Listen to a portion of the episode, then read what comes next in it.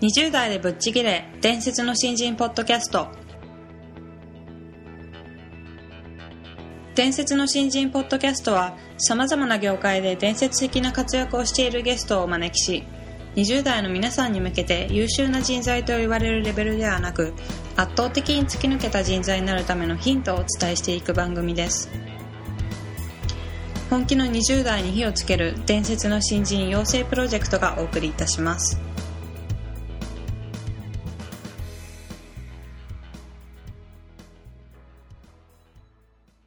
皆さんこんにちは20代でぶっちぎれ伝説の新人ポッドキャストへようこそナビゲーターの戸谷香奈です伝説の新人プロジェクト小宮です。よろしくお願いします。よろしくお願いします、えー本日はあのーこれまで3回にわたってインタビューをしてきました石黒不二夫さんをお迎えしております最終回か。そうですね最終回ですね、えー今回は石黒さんの思考法だったり出来事の解釈っていうのをいろいろ伺っていきたいなと思いますので、よろしくお願いしますよろしくお願いします。はいそれでは石黒さん今回もどうぞよろしくお願いします,、お願いします。えー今回は出来事の解釈が違うというお話をしていただこうと思うんですけども、はい。第1回目でも少しお話ししていただいたんですけども、何かこう選択肢がある時にうん。小さい方をあえて選ぶだったりとか、はい。まあなんかこれまでいろんな転機があったかと思うんですけども、そういうのをどういうふうに解釈してきたのかなっていうお話をはい。伺いたいなと思うんですけども、はい。今ま一番大きかった転機の時の解釈をどういうふう転に機ですか、はい大きかった転機は、えー、とどれかな？その卒業した時に自分の会社始めた時ですかね、えー、とアドビっていう会社からソフトウェアの大きいところなんですけど、はい一応オファーは受けてたんですけど、はい。であのお給料もそっちの方が倍ぐらいだったんですね。はい。私その頃すごい貧乏だったので、うん。はいまあ、そっちに普通飛びつきますけれども、まあ、それはやめて自分の会社を作っちゃったんですけどね。うん。あれですよねお子さんもいらっしゃって学費のなんか借金もあって学費の借金もあって 子供もいたんですけれども、えー、とむしろ子供の将来のために自分で会社やってた方がいいかなと思って、へえそうなんですね、うん。まあ、やっぱりあのアドビってすごくいい会社ですけどアメリカの会社なので、あのまあ、即クビっていうこともね能力に関係なくクビっていうこともあるし、それでクビになるとこう日本に帰らなくちゃいけないんですよね、はいいろんなものを全てなくしてしまう、うん。それだったら自分の会社を作って一つずつ積み上げていってはい。で前にもお話ししたと思うんですけれどもあの自分の会社やってれば自分の判断で会社を動かせるので、はい。その判断っていうのは割とその市場性を見たりライバルを見たりしていって、そのライバルに勝つためにはどうしたらいいかというはい。適正な判断ができれば、あの本当に周りが全部合理的に動く中に自分を置いておいた方がリスクが少ないだろうと。思ったりしたんですね、はい。うん。であの結果的にそっちを選んですごい少ないお給料の中で 何やってんだろうなと思いながら、はい。でもまあお客さんもあの本当に開拓できましたしね。あのうん。いい感じで進んでいって、うん。はい。でまあ、自分の会社ですからあの向こうも時間もかなり自由になるし子供がちっちゃい時に一緒にいる時間も増えるしそういう意味ではすごくいい選択だったなと思いますけど。ああそうなんです普通の人はなんか逆に考えますよね。起業する方がリスクだまあ、そうですね。私は常にあのもちろん企業っていろんなタイプの企業がありますからうんものすごいリスキーな。あのあの頃は私はコンサル会社ですからね。はい。あのそんなにものすごい大きなリスクの会社ではないし、うん。でそういうのも自分で選んでいったつもりですし、はい。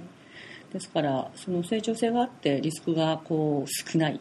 で今の自分に合った、はいまあ、起業の仕方っていうことで、まあ、やったつもりなんですけどね、でも あのやり始め始めたら本当にもういろんなことやんなくちゃいけなかったので。まあそれは大変えでしね。えええ大変でした、まあ、はいテレビも自分で直さなくちゃいけないし。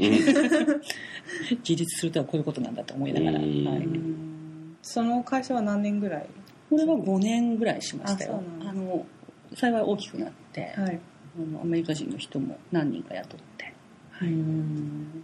それでネットイヤはい、ネットイヤーグループの,、まあその人と一緒に、えー、とネットイヤーグループの、えー MBO マネジメントバイアウトに、まあ、参加して自分でお金入れて、うんまあ、この会社をじゃあ一緒に大きくしていきましょうみたいなーところに進んでいったんですけどね。はい、あの1回目の時にもおっしゃってたように、はい。やっぱりそのリスクっていうのをある程度想定して、その会社を立ち上げようと思った時も、うん。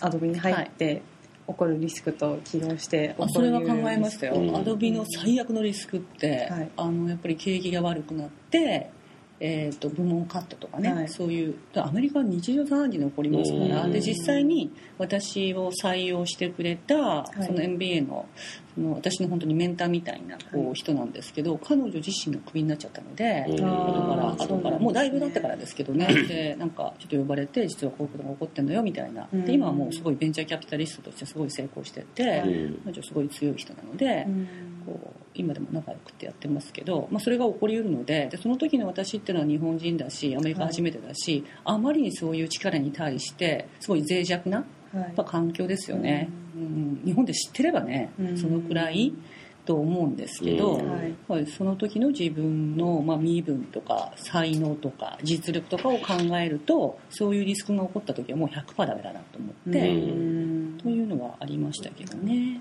じゃあ今でもこう何か選択肢がある時っていうのは割とそのリスクメリット両方ですね。だから会社やってると両方考えなくちゃいけないので、あの成長性はもう第一に考えなくちゃいけないんですけれども、あの本当に会社がもういくら環境がこう違ってもね例えば戦争起こったらどうなるのみたいなはい。時のリスクもやっぱり考えておかなくちゃいけないと思うんですよね。うんでも成長性考えないと、はい。その両方両極端なことを考えなくちゃいけないのが経営者だと思うので,、はい。でリスクっていうのは、えっと、経営者以外にはその目標設定持ってる人いないんですよ、うん。うん。おそらく人事制度見てもらえば分かるように、はい。みんな前向きな目標しか立ててませんからね、はい。そういう人たちがリスク考えないのにじゃあ誰がリスク考えるのって言ったら経営者しかいないと思うのうん。なでるほど。それはもう役割だと思いますね向こうでそのシリコンバレーでやっぱ失敗ってのはものすごく評価されるので、い。その失敗するっていうのもリスクを最終的なリスクにならないためのうん。こう非常に必要なことですよね。でもそれは失敗からきちんとその失敗を分析して学ばないと意味がないね。学びますよ。うん。普通失敗したら。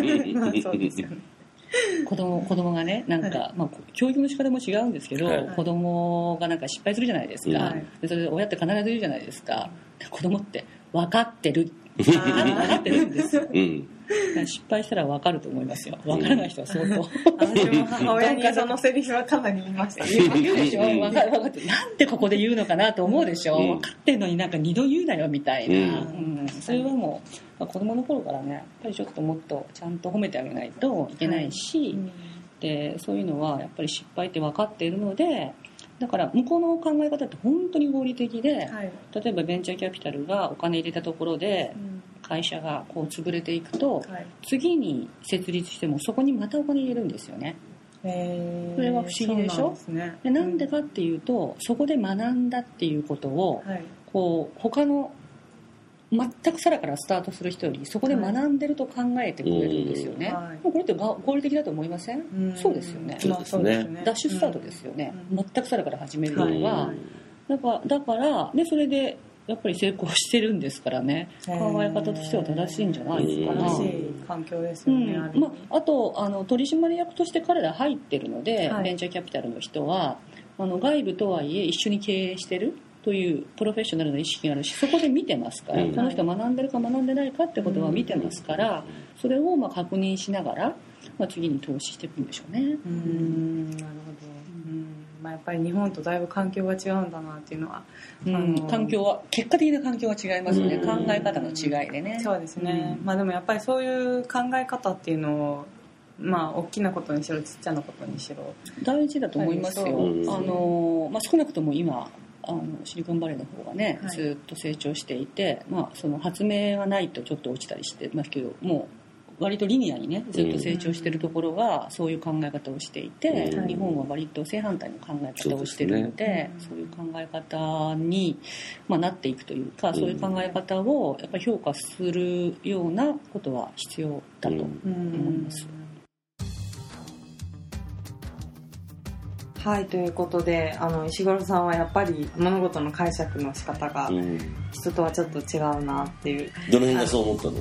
まあ、やっぱりその何か選択肢がある時うん。にちっちゃい方を選ぶっていうことだったり、まあ、MBA を取得した直後にそのアドビからオファーがあって、うん。結構いいポジションだったにもかかわらずそれを蹴って、まあ、起業しようと思った。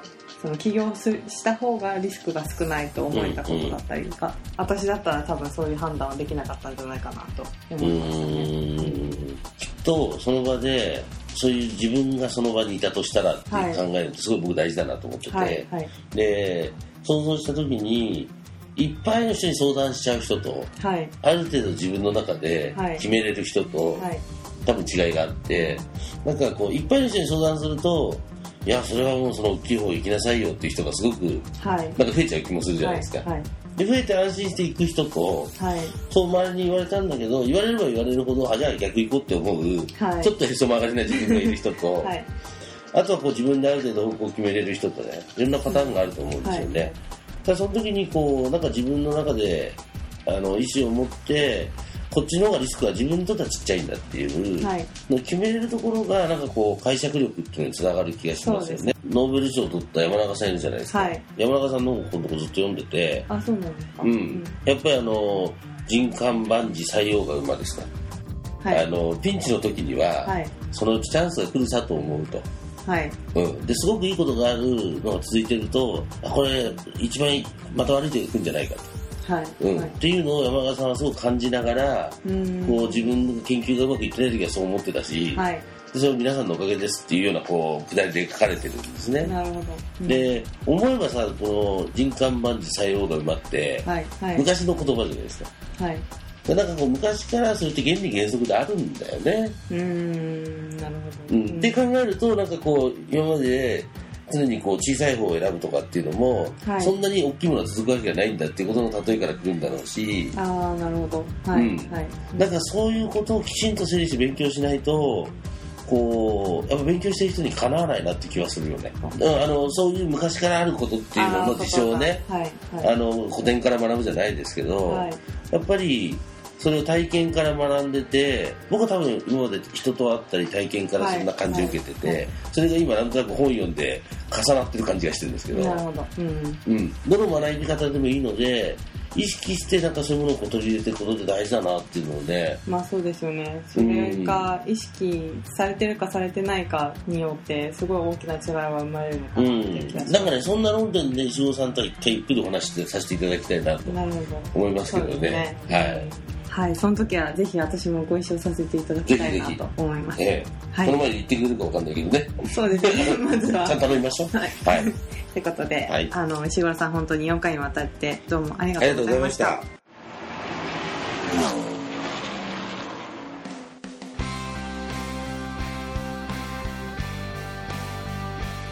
本日のトークはいかがでしたでしょうか？